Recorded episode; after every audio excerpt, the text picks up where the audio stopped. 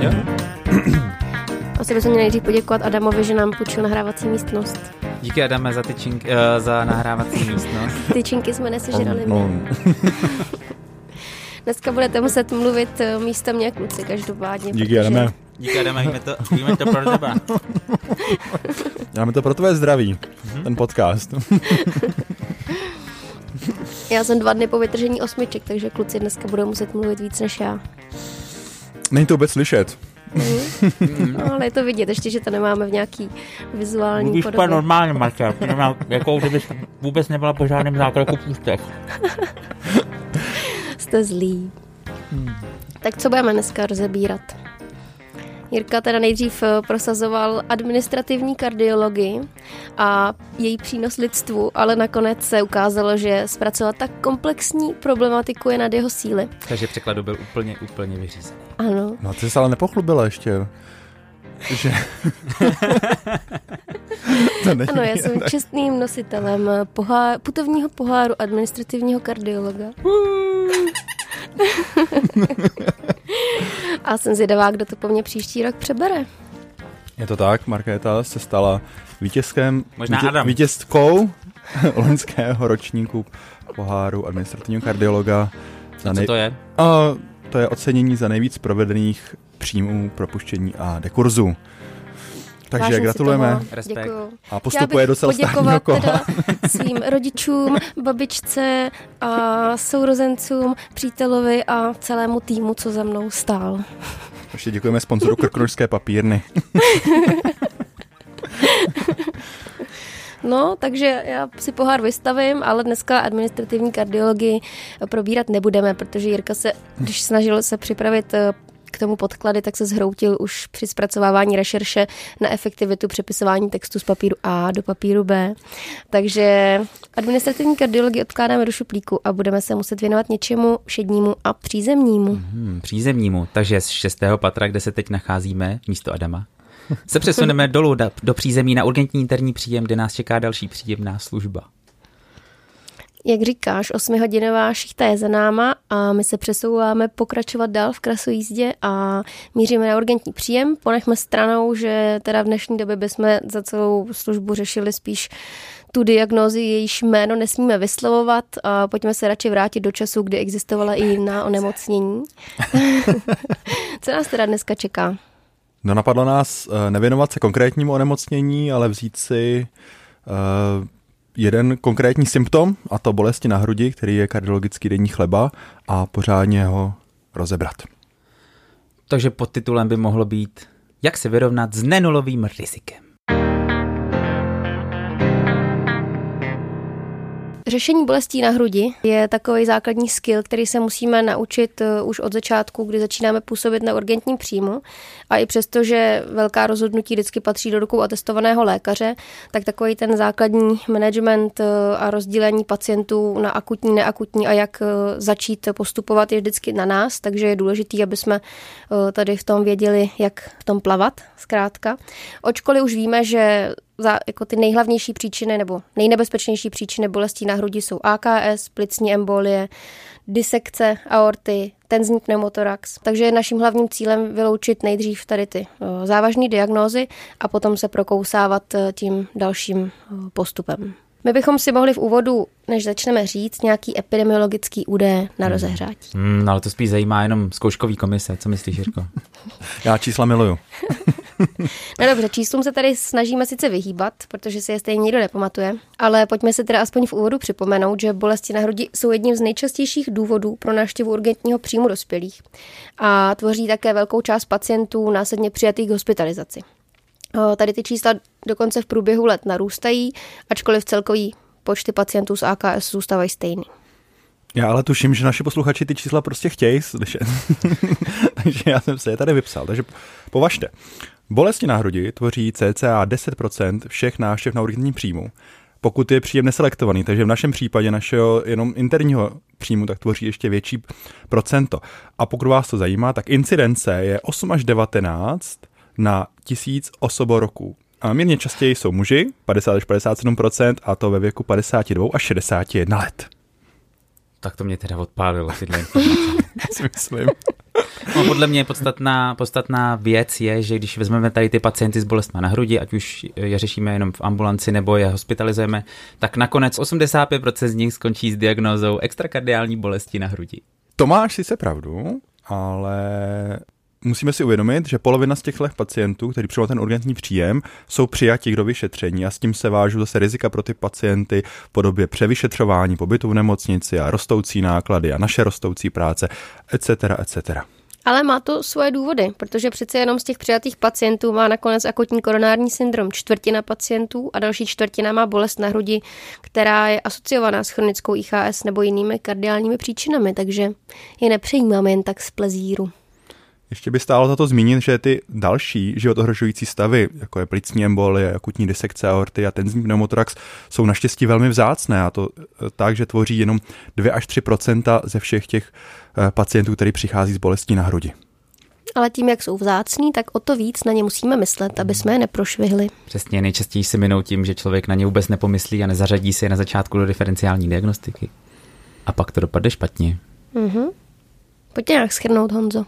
Takže bolesti na hrudi jsou velmi častý urgentní příznak, eh, který má potenciálně závažné následky a uh, musíme vynaložit nemalou snahu, aby jsme vyloučili ty nebezpečné příčiny. Ještě jednou uh, připomenu. Akutní koronární syndrom, plicní embolie, disekce aorty a tenzní pneumotorax. To jsou ty vyloženě zabijáci, akutní zabijáci.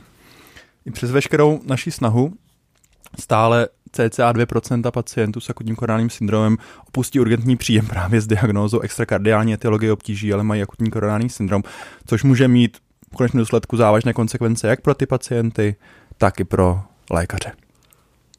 A to nechceme protože takovýhle story jsou bohužel potom velmi lákavý i pro bulvární tisk, který z nějakého důvodu nezajímá, že jsme třeba někdy 32 hodin v práci bez spánku, ale zajímá je, když někdo udělá nějakou takovouhle chybu. Čímž teda nesnižuju význam toho, že je to opravdu velký průsad, když se něco takového podcení. Pojďme si teda probrat způsoby, jak můžeme toto riziko, že nám nějaký takový pacient unikne, jak můžeme toto riziko zminimalizovat.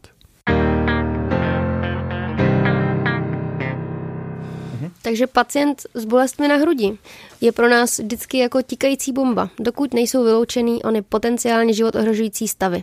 Jak to v praxi probíhá? Když takovýhle pacient dojde na urgentní příjem takzvaně po svých, tak by měl přeskočit všechny ostatní pacienty, co če, pacienty, co čekají v čekárně s bolestmi eh, v bederní páteři a zakousnutým klíštětem do zadku a podobně.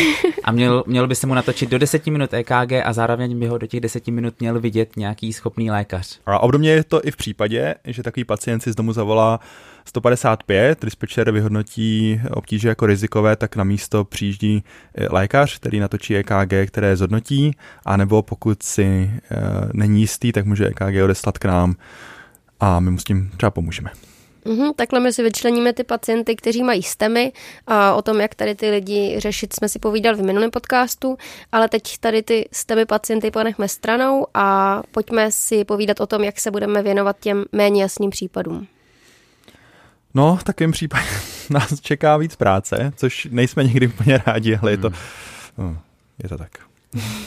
ale zase si můžeme říct, že máme víc času, že můžu takového pacienta teda v podstatě posadit zpátky do čekárny a odebrat mu troponin a počkat. Hm? No, není to tak vždycky úplně, protože jak jsme si říkali, ty zabijáci akutní nejsou jenom stemy, ale ten pacient může mít disekci aorty nebo ten zní pneumotoráx. Aha. Takže... Díky, že mi to osvětluješ. Takže bychom je měli poměrně rychle vyšetřit a rozhodnout se, jestli třeba nepotřebují akutní CT vyšetření, nebo třeba jestli by nebylo potřeba dělat rengen kvůli tomu pneumotoraxu a tak dále. Hmm. Jako troponiny jsou určitě dobrým pomocníkem, ale je to jenom jeden díl, jeden díl skládačky. Definice infarktu myokardu nám říká, že pozitivita troponinu plus příznaky bolesti na hrudi rovná se infarkt myokardu, ale jak víme, tak ne každý eh, infarkt myokardu je způsobený akutním koronárním syndromem a ne každý akutní koronární syndrom může eh, ústit do infarktu myokardu. Počkej, jak to myslíš, Jirko? No, jako ve zkratce si můžeme říct, že infarktu myokardu je více druhů a ten, co nás zajímá nejvíc, tak je způsobený nestabilním plátem v koronární tepně a nasedající trombózou a tam skutečně je řešení, že co nejrychlejší rekanalizace dané tepny, ale pak máme i nemalé množství pacientů, kteří mají sekundární infarkt, který je způsobený něčím jiným, Uh, například akutním krvácením, nebo septickým stavem, nebo hypoxí globální. Tachykardii, tachykardii. Prostě mraky různých příčin, kde přítomnost koronárního stentu v tepně není úplně uh, to, co ten pacient nejvíc potřebuje v danou chvíli. A co se týká akutních koronárních syndromů, které neústí do infarktu myokardu, tak to je nestabilní angina pectoris. Dobře, takže jsme se zatím ve třech shodli v podstatě zejména na tom EKG, jako na základním stupni vyšetření. A teď předpokládejme, že náš pacient je hemodynamicky stabilní, bolest na hrudi už mu odezněla, tak se můžu postupně přesunout k dalšímu kroku a to bude anamnéza.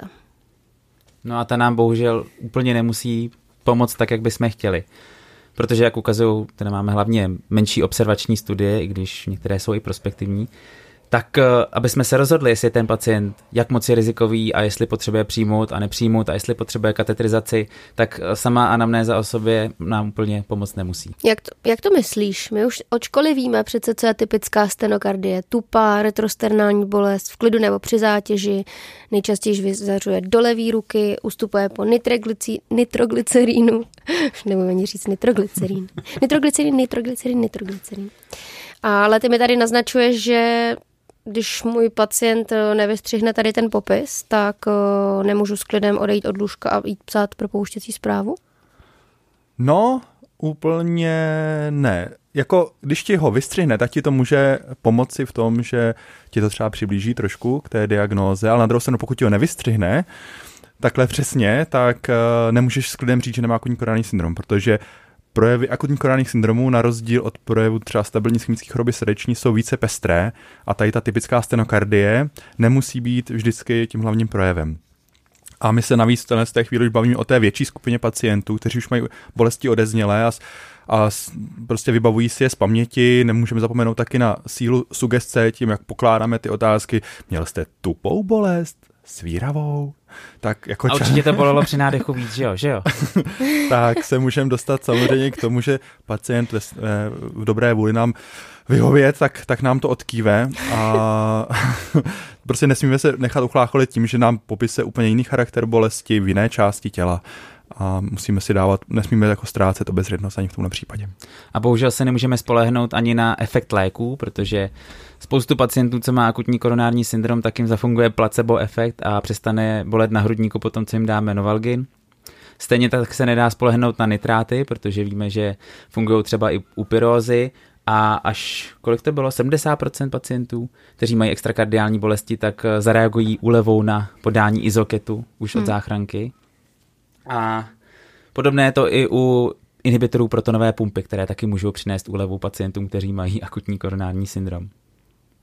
No a když se vezmeme úplně z opačného hlediska, tak 8% pacientů s akutním koronárním syndromem nebude mít příznaky žádné. Vůbec. a nebo... proč k nám přišli? a nebo jenom zcela, zcela ne, ne, pro nás, řekněme, nespecifické. Můžou to být jenom vegetativní příznaky, anebo můžou mít synkopu. Nebo zhoršení stavu u dementního ležícího. A nebo akutní zhoršení stavu. Jaký to bývají pacienti, ty, co nemají příznaky? Ve větší míře to bývá u žen, u lidí starších, řekněme 70 a více, u pacientů z HIV, diabetici, polymorbidní pacienti. Hmm. S tím nitroglycerínem nám teda Honza docela vypálil rybník.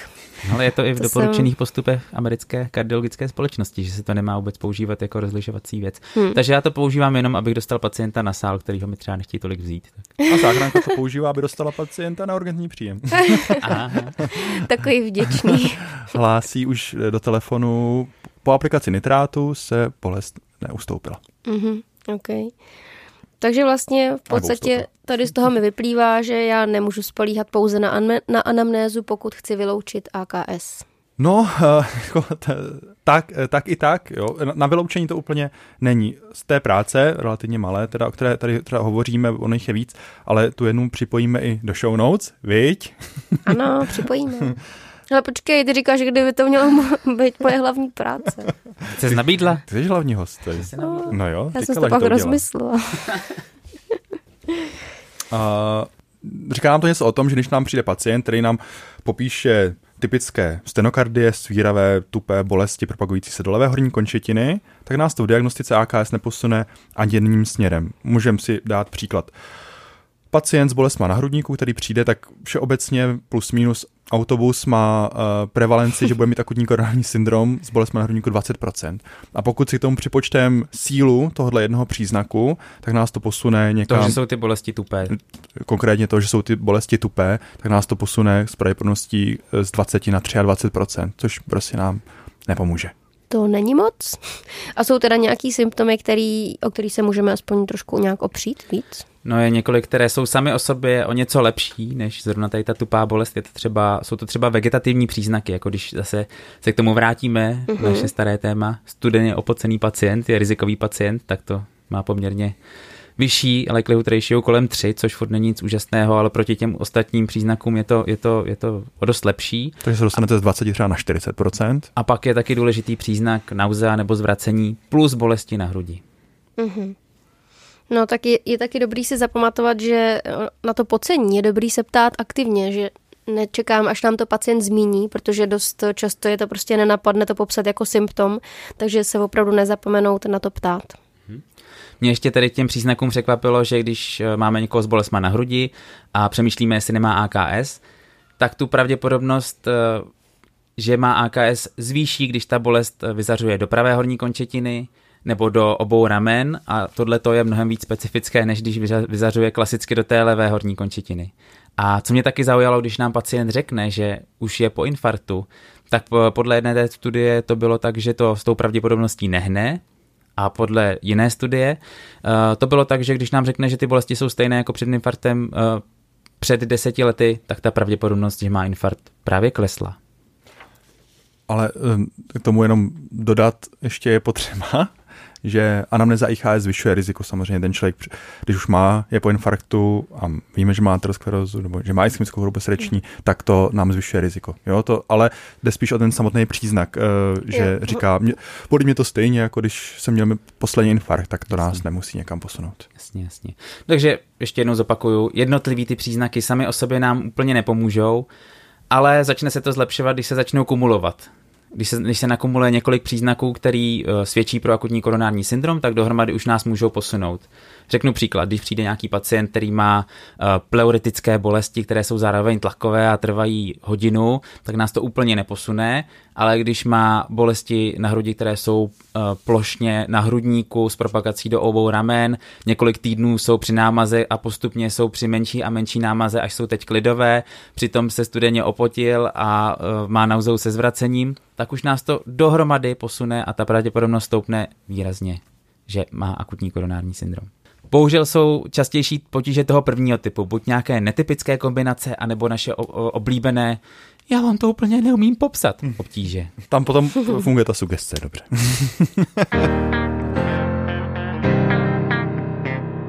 A jak je to teda se symptomama, který nás posunou směrem k vyloučení AKS? To je těžká otázka. Ale pokud teda hledáme vysloveně příznak asociovaný ještě s bolestma na hrudníku, který by nás posunul, uh, nebo který by nám pomohl vyloučit, že pacient má akutní koronární syndrom, tak jsme na tom ještě o něco hůř než v těch, řekněme, příznacích, které nás posunou ve smyslu, že pacient koronární syndrom akutní má.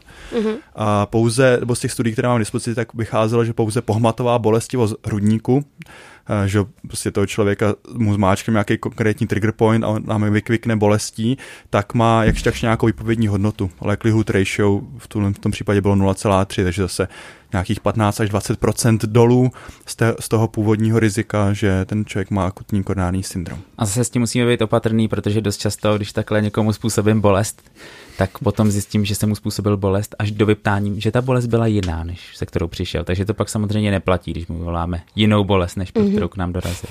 Jsi tyran. no a zase tady platí, že tyhle ty příznaky, když se nakumulují, tak už začnou být trochu významnější. To, to, to znamená, že žádný tady ten příznak sám o sobě nám akutní koronární syndrom nevyloučí, ale když ten pacient má bolesti, které jsou pleuritické, trvají několik vteřin, mají ten hmatný trigger point a mění se z pozicí těla, tak dohromady v součtu už celkově ta pravděpodobnost, že má pacient akutní koronární syndrom, klesne poměrně významně. Ale bohužel nám ho v žádném případě nevyloučí, takže musíme použít další věci, jako je EKG a tak dále. Uh-huh. A když tady do té skládačky uh, ještě zařadím přetestovou pravděpodobnost, že pacient uh, může mít AKS a zároveň věk, pohlaví, anamnézu IHS a další framinghenské rizikové faktory, posune mě to nějak zásadně? Je to zase podobný. Samo o sobě nás to neposune. Samozřejmě věk a pohlaví je dobrý výchozí stav, ale ty jednotlivé rizikové faktory, jako je hypertenze, cukrovka a tak dále, tak nám úplně nepomůžou rozlišit, jestli je to akutní koronární syndrom nebo ne. To jsou rizikové faktory pro ischemickou chorobu srdeční. Když máš tyhle ty rizikové faktory, tak ti stoupá pravděpodobnost, že za 20 let budeš mít IHS. Hmm.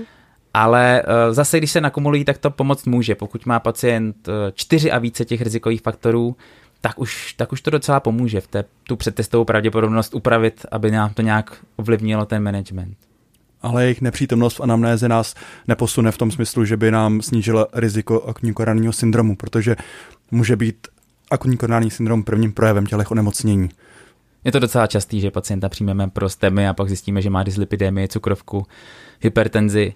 O obezitě už se vědělo, ale neřešilo se to. Mm-hmm. Je důležité teda ještě si nakonec připomenout, než to uzavřem, že se teda jedná o data z observačních studií, nic lepšího úplně nemáme, nicméně ty uh, data uh, z těch studií jsou jako působí, působí na nás věrohodně. Byly to prospektivní studie, vypadají kvalitně provedené, no, tak nic lepšího bohužel nemáme. Mm-hmm.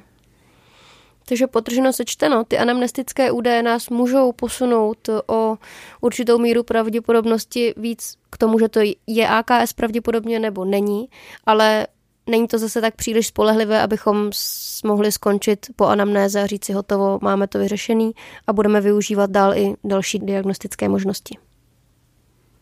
Ba, ba. ba, ba.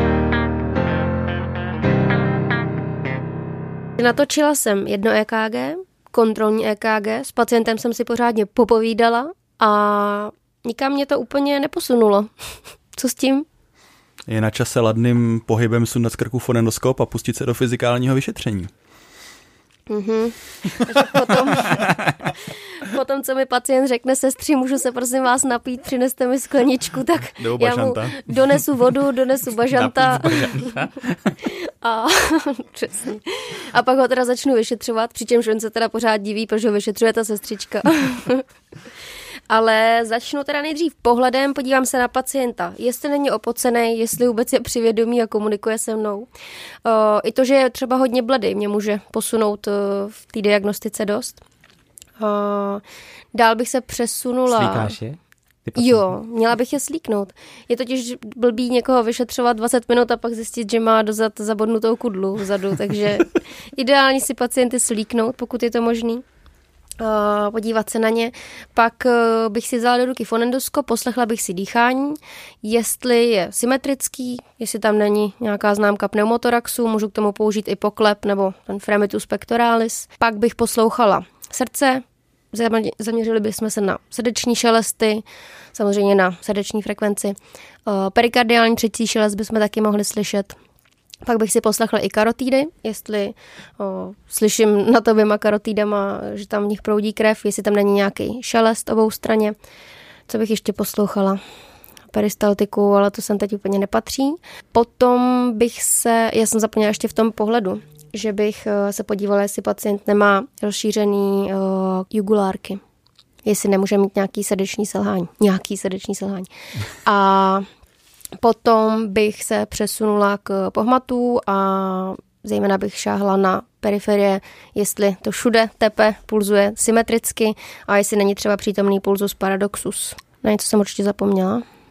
No je to hodně, ale musíme se hlavně zaměřit na ty red flags, na ty uh, příznaky nebo známky toho, že má pacient životohrožující onemocnění, to znamená vypíchneme tu absenci pulzu na periferii, může to být disekce aorty, pulzus paradoxus, může mít tamponádu. Uh, srdeční šelesty, třeba šelest akutní mitrální regurgitace při infarktu myokardu, anebo třeba vymizelé dýchání nad levou plicí při tenzním pneumotoraxu. No naštěstí ještě takhle v rohu uh, urgentního příjmu máme nastartovaný ultrazvuk, který tady určitě nejsem sám, považujeme už v současné době za náš takový šestý smysl, který můžeme připojit klidně k našemu fyzikálnímu vyšetření a, a může nás zase jako velmi, velmi rychle navést na správnou diagnózu v případě nevím, akutního korpulmonále, disekce aorty, sliding pleury, absence slidingu pleury při pneumotoraxu, výpotky velké a tak dále a tak dále. Na druhou stranu zase platí, že normální kardiografický nález ještě nevylučuje některou ze závažných diagnóz, ale, ale pro rychlé zorientování určitě vhodný.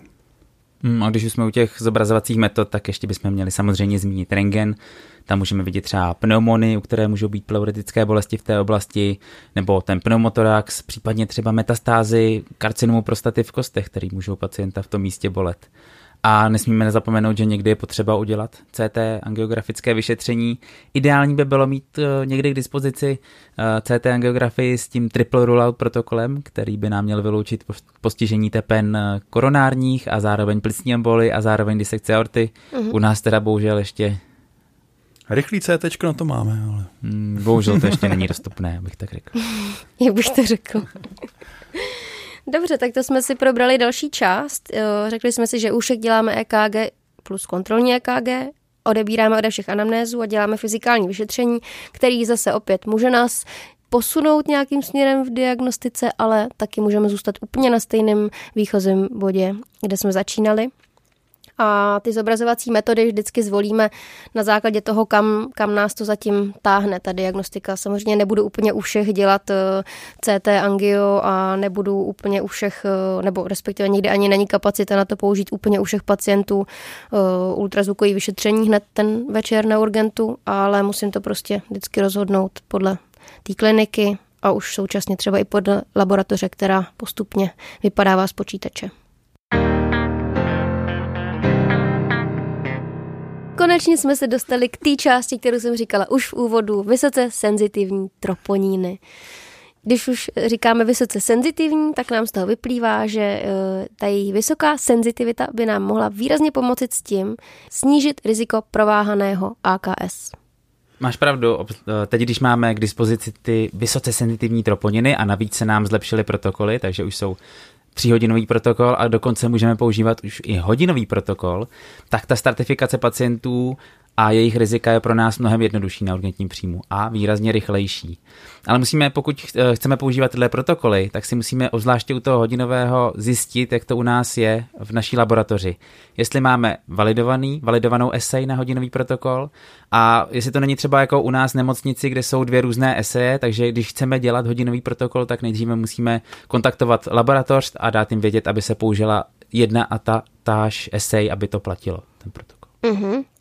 Pro zopakování tříhodinový protokol spočívá v tom, že pokud je hodnota high senzitivního troponínu v, při odběru pod katov hodnotou a od začátku bolestí uběhlo více než 6 hodin, tak můžu pacienta bezpečně dovyšetřit ambulantně. V případě, že od začátku bolestí uběhlo méně než 6 hodin, tak udělám první odběr v 0. hodině a druhý odběr za 3 hodiny a až podle té dynamiky se rozhoduju dál.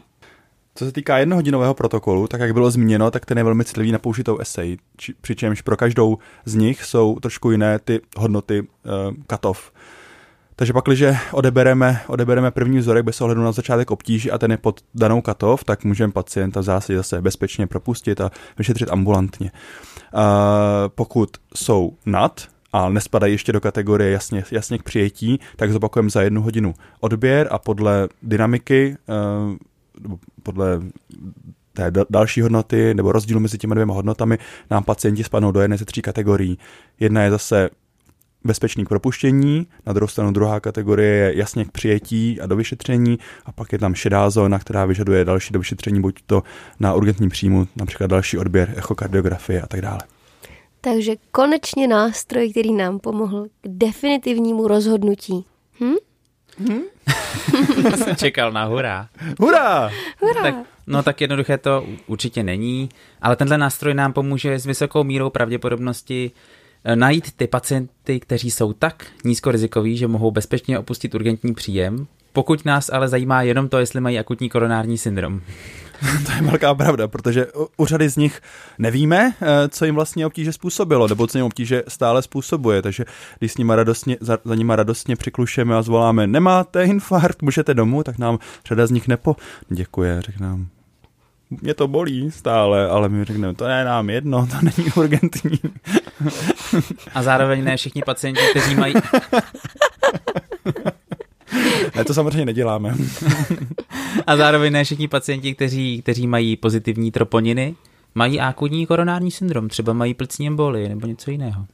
Je to tak, troponiny bývají zvýšeny i u dalších diagnóz a ne všechny vyžadují hospitalizaci, třeba srdeční selhání, chronická renální insuficience, ale pro změnu některé z nich zase vyžadují docela urgentní léčbu, což je třeba plicní embolie nebo sepse, které taky troponiny zvedají. A u některých může taky být dost nepříjemné, když jim dáme léky na ředění 3 na akutní koronární syndrom a pak se ukáže, že nemají akutní koronární syndrom, ale mají disekci aorty nebo třeba hemoragickou mrtvici. A nebo závažné krvácení do zažívacího traktu a tak dále. Takže jsme si to zase úplně totálně rozvrtali a nevidím světlo na konci tunelu.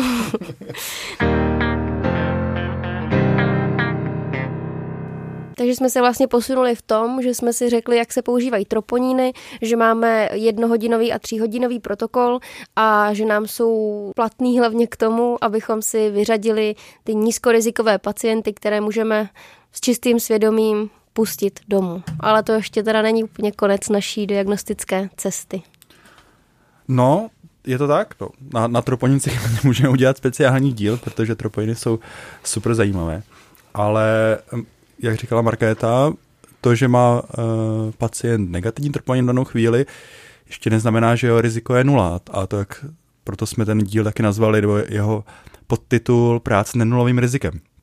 Vemte si, že vyšetřuje muže, sedmdesátníka, má tři závažné rizikové faktory, diabetes, hypertenze, marketu bolej zuby. bolej, bolej, pevně to pulzuje. to pulzuje. No má tři závažné rizikové faktory, jako diabetes, hypertenzi, je obézní, ale měl bolesti na hrudníku, jsou odeznělé a jeho troponin je nulový nebo podkatou hodnotu, čili ano, můžeme ho bezpečně propustit domů a ano, můžeme bezpečně uh, došetřit ambulantně, ale jeho riziko, že dostane další den STEMI rozhodně není 0%, a, uh, ale je, řekněme, přiměřené k tomu, abychom ho mohli vyšetřit ambulantně, tak jak se, jak, jak se s tímhle vyrovnáme, jak s tímhle budeme pracovat. Já mám před váma tady v tom výhodu, protože já tady v tu chvíli můžu zavolat atestovaného lékaře a poradit se s ním. To vy už nemůžete. Přesně. Zavolejte někdo atestovaný doktor. Ale pane doktore, vy jste atestovaný. Takže jsme se pomalu dostali do situace, kdy před sebou máme pacienta, u kterého nám zatím všechno provedená vyšetření, jak EKG, tak anamnéza, tak fyzikální vyšetření, tak troponíny ukazují na to, že ho můžeme bezpečně propustit. A já si teda volám atestovaného lékaře, se kterým dneska sloužím, abych se ujistila o tom postupu a aby jsme se nad tím dohodli spolu. Honzo. Proč zase já? No, skutečně není daleko, sedí vedle nás a freneticky buší do dvou klávesnic zároveň, aby napsal Nechce si nechat ujít svůj už dlouhá léta uh, přiznaný titul Master of Medical. Takže Honzo, co s tím uděláme? Market, nahoď Medicalk a spočítej si hardcore a pak mi dej vědět, jo? Dobře. Dobře, provedu. No, o, o tom hardcore už jsme mluvili v některém předchozích podcastů, už popravdě nevím v jakém. Uh, je to takový, víš? Non-STEMy. Non-STEMy. Je to takový kalkulátor, který používáme u pacientů s bolestmi na hrudi, eh, který nám řekne jejich přibližné riziko nějaké špatnosti v příštích šesti týdnech. Špatností myslím eh, třeba smrt nebo infarkt myokardu. A zadáváme tam Špatnosti. věk pacienta, charakter bolestí, to znamená, jestli ty bolesti jsou jako jenom lehce podezřelé pro infarkt, nebo jestli jsou hodně typické pro infarkt, nebo jestli jsou úplně atypické. Zadáváme tam, kolik mají, uh, kolik mají těch rizikových faktorů, uh, jaké mají EKG změny a jestli mají nějaké, a jestli mají elevovaný troponin. A tohle nám vyplivne nějaké číslo a ty pacienty nám rozdělí do tří skupin na pacienty s velmi nízkým rizikem, které můžeme bezpečně propustit. Samozřejmě riziko, jak říkal Jirka, není nikdy 0%, pak nám, pak nám to odliší pacienty se středním rizikem, u těch bychom spíš měli eh, zvážit observaci s hospitalizací a dalším dovyšetřením. A pak zůstane to vysoké riziko, se kterým většinou problém nemáme, tam to, to rizikové skóre nám tolik nepomůže a to jsou pacienti, kteří mají většinou téměř jistě akutní koronární syndrom. Vyšleme čtyři body, střední riziko MACE 12 až 16,6%. Super, takže klasika, šedá zóna. Zase nás to nikam neposunou. Máme, máme sice negativní troponin, tak, a pacient je stabilní, takže teoreticky bychom ho měli propustit, ale to hardscore nám do toho dává trošku jiný ještě vhled a ukazuje nám, že ten pacient jako takovej, vzhledem tomu, jaký má komorbidity, kolik mu je, tak eh, přece jenom je relativně rizikový a měli bychom zvážit teda jeho hospitalizaci a observaci, což mi přijde rozumné. Mm-hmm. U tady toho pacienta bych konkrétně taky volila spíš možnost observace. Ale stačí, aby byl o pět let mladší a jeho riziko najednou klesne na tři body. Tady už hospitalizace doporučena není, ale nicméně to riziko, když se na něj podívám, stále není nulové. Co teď s tím? Jak se k tomu postavit? No, co se zeptat přímo pacienta?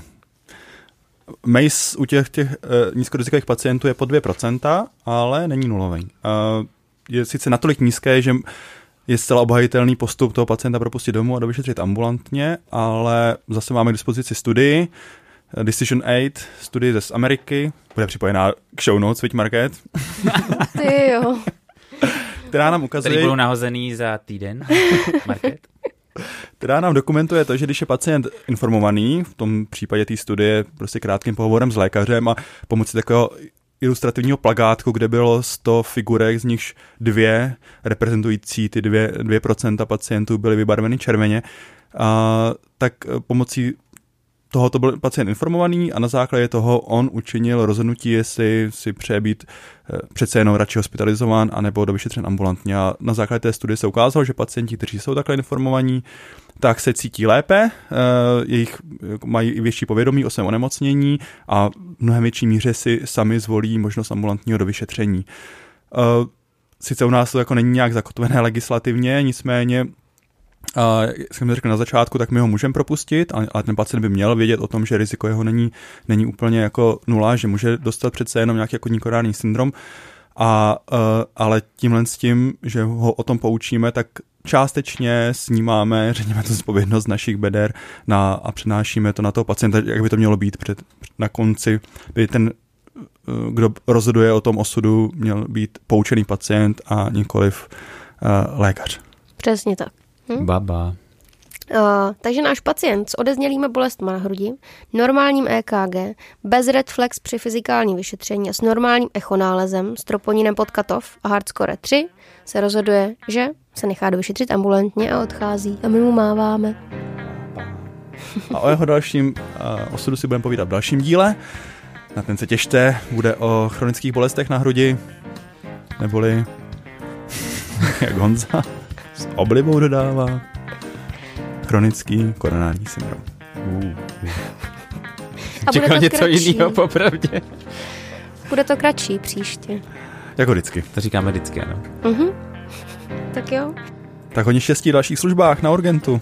A příště doufáme, že Market už bude mluvit normálně. Přesně to. Mm. Ohoj. A nebudu ohoj. vypadat jak sislík.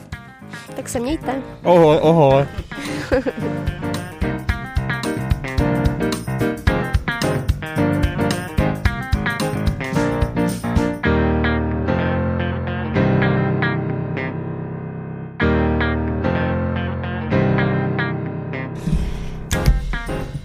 včera viděli bitvu o Británii.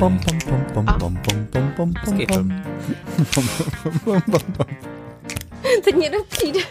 Budeme muset vysvětlovat, že jsme to udělali hudební podcast. Tam není, tam není žádný CGI, takže všechny ty uh, záběry těch letadel a tak jsou jako reální. Jo.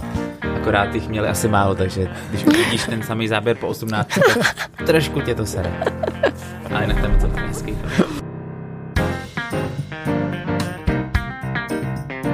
Nevidím světlo na konci tunelu. Hm. A teď to střihnu.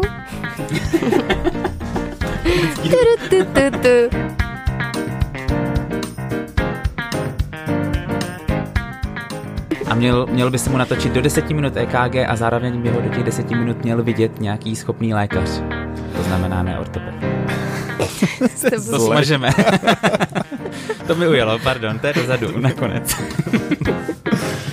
Ale to jsem řekl zvlášť, takže dobrý, to bude ustřihnout.